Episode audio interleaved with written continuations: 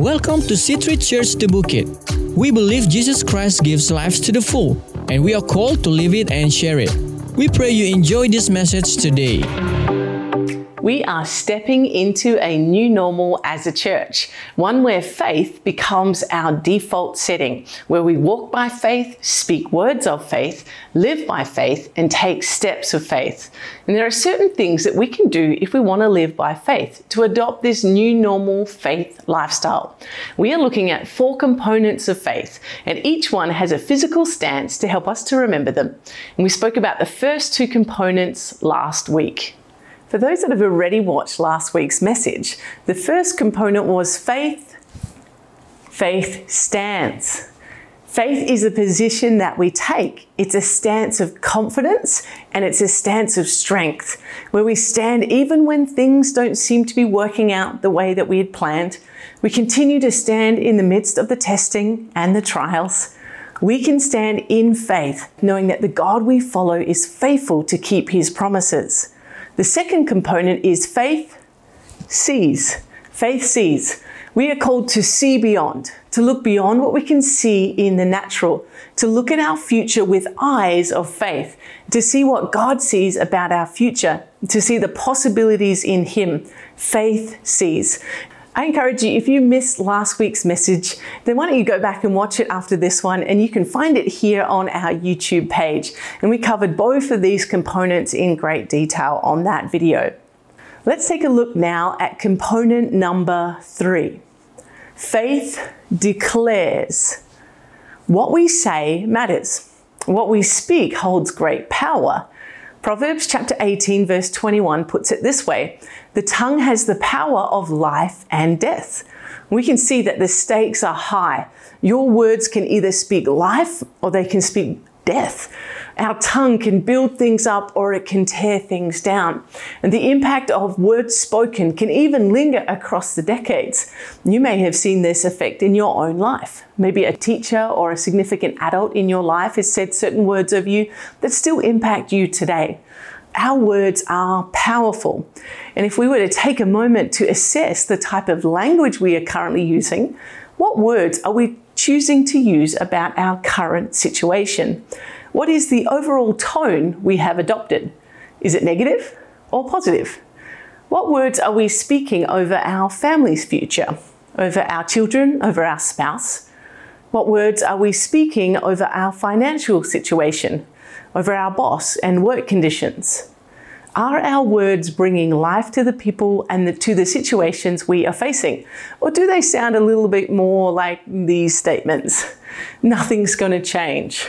My wife will never respect me. My child is just like that. They can't help but behave that way. I'm never going to get a job. I'm never going to have enough money. No one cares about me. I'm not worthy of love. I'll never get married. But faith has a distinct language. It moves away from these types of generalized negative statements and it moves towards positivity. It's optimistic about the future. Faith declares victory over every opposition. Faith declares freedom to the situations that seem to be held captive. Faith declares healing. Faith declares the provision of God. Faith declares about the nature and character of God. Faith speaks and declares words of life. And how is it able to do that? Because a person who walks by faith believes the promises of God. They have aligned themselves with the Word of God. They study the scriptures, reading the countless stories of God's faithfulness, love, and mercy written in the Bible. They know the character of our God and that He gives promises to us, His children. They believe the promises that fill this book and boldly declare them. As people of faith believing God for breakthrough in our lives, it's vital that we are able to make these declarations of faith, to open our mouths and to proclaim the promises of God over our circumstances, just like we see time and time again in the scriptures. As David stood across the valley from Goliath, the giant from the Philistine army, David boldly declares these words to him You come against me with a sword and spear and javelin, But I come against you in the name of the Lord Almighty, the God of the armies of Israel, whom you have defied. This day the Lord will deliver you into my hands, and I will strike you down and cut off your head. This very day I will give the carcasses of the Philistine army to the birds and the wild animals, and the whole world will know that there is a God in Israel.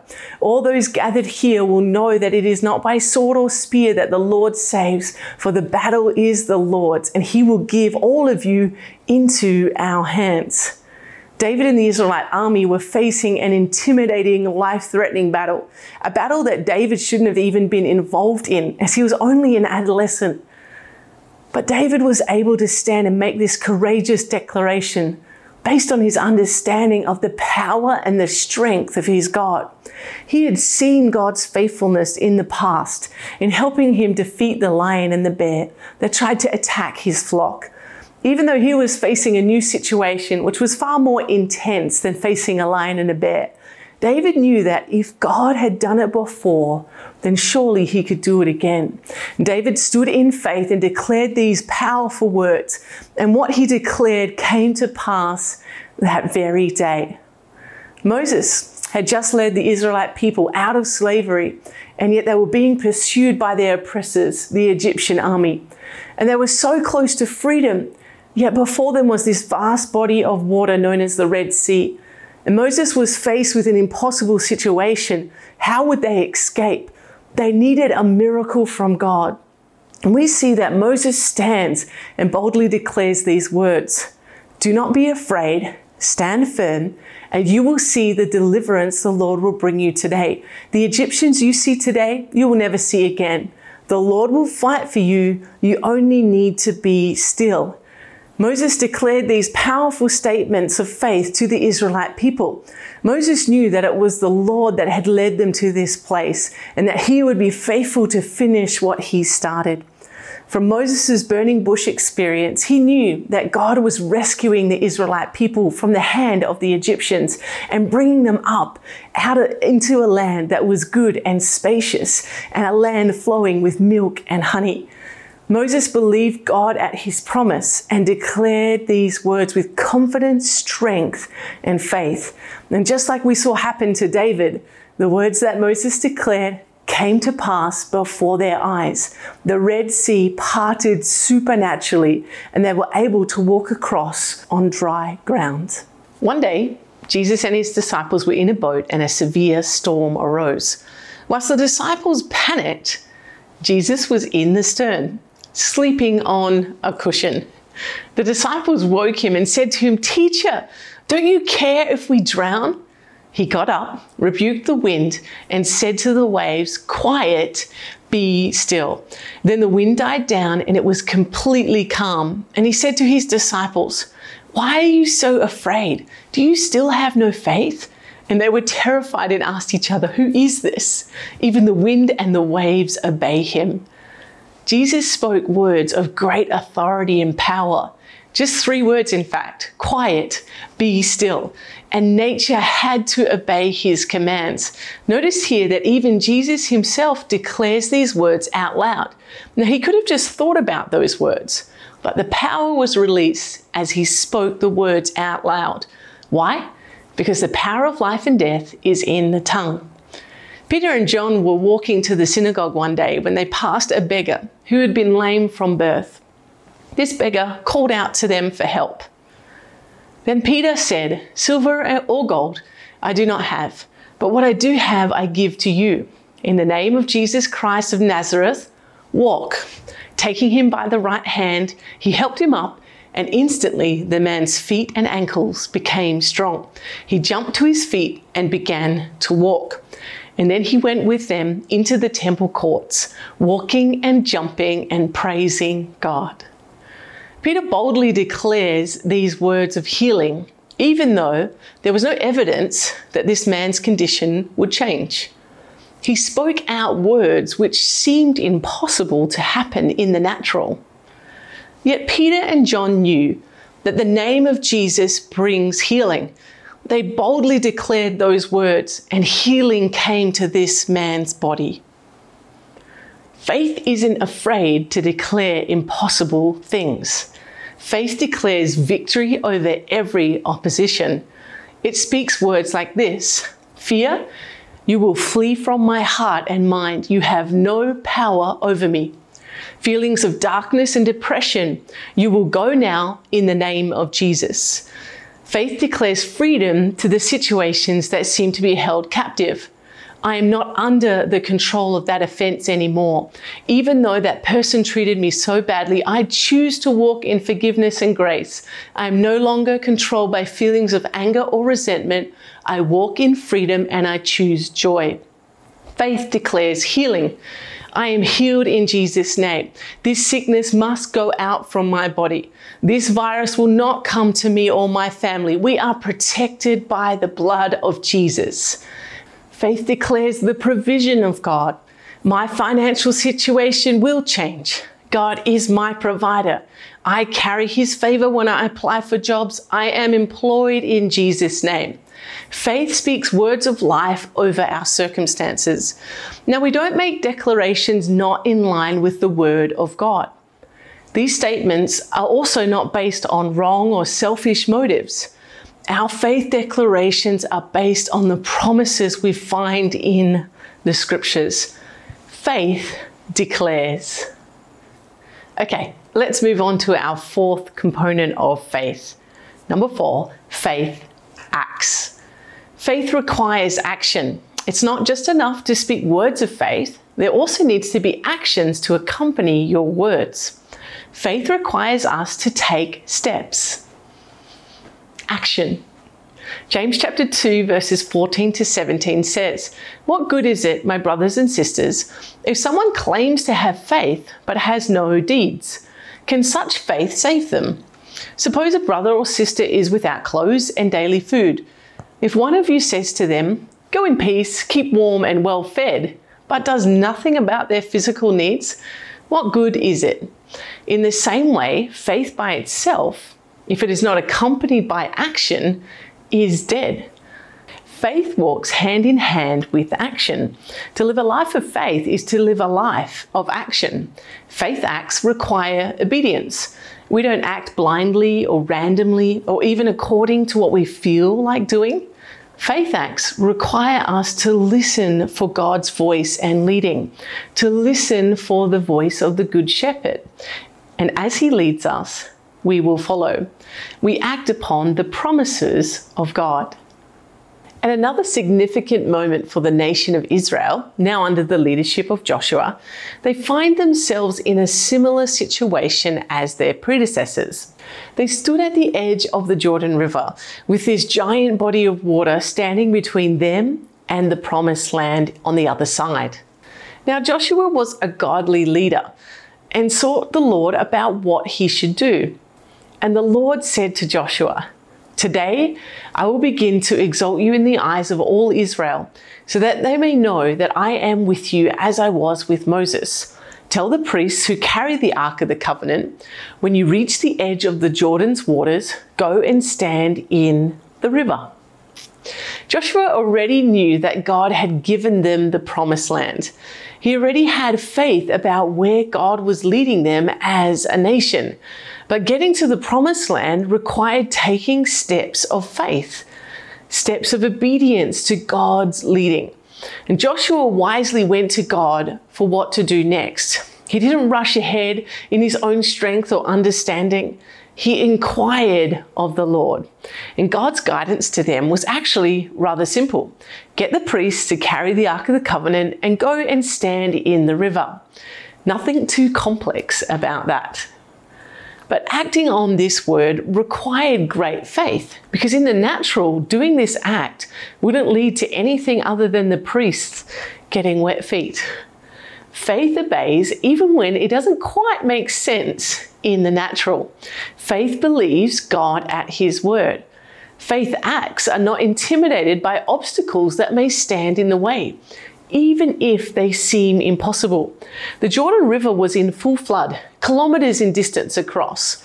This was a massive body of water to cross with millions of people, including young children. Yet, in spite of this, Joshua obeyed God and he wasn't intimidated by this giant obstacle that was facing him. He had seen God be faithful in the past and knew that he could do it again. Joshua chapter 3, verses 15 and 16.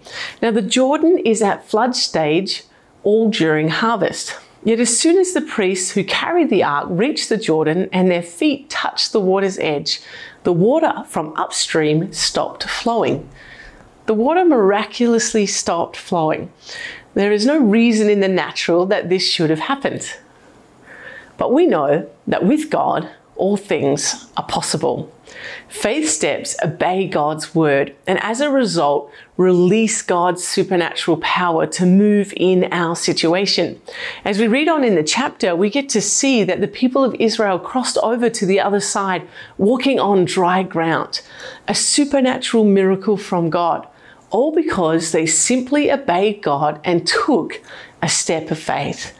Faith sometimes requires us to do things that don't make sense in the natural. Joshua encountered this again as they faced their first battle in the Promised Land, the Battle of Jericho. God told them to walk around Jericho six days in a row without saying anything. And then on the seventh day, they were to walk around Jericho seven times. And on the last time, they were to sound their trumpets and give a great big shout. Now, if we looked at this in the natural, the thought of this being a strategic battle plan is rather comical. No weapons were involved.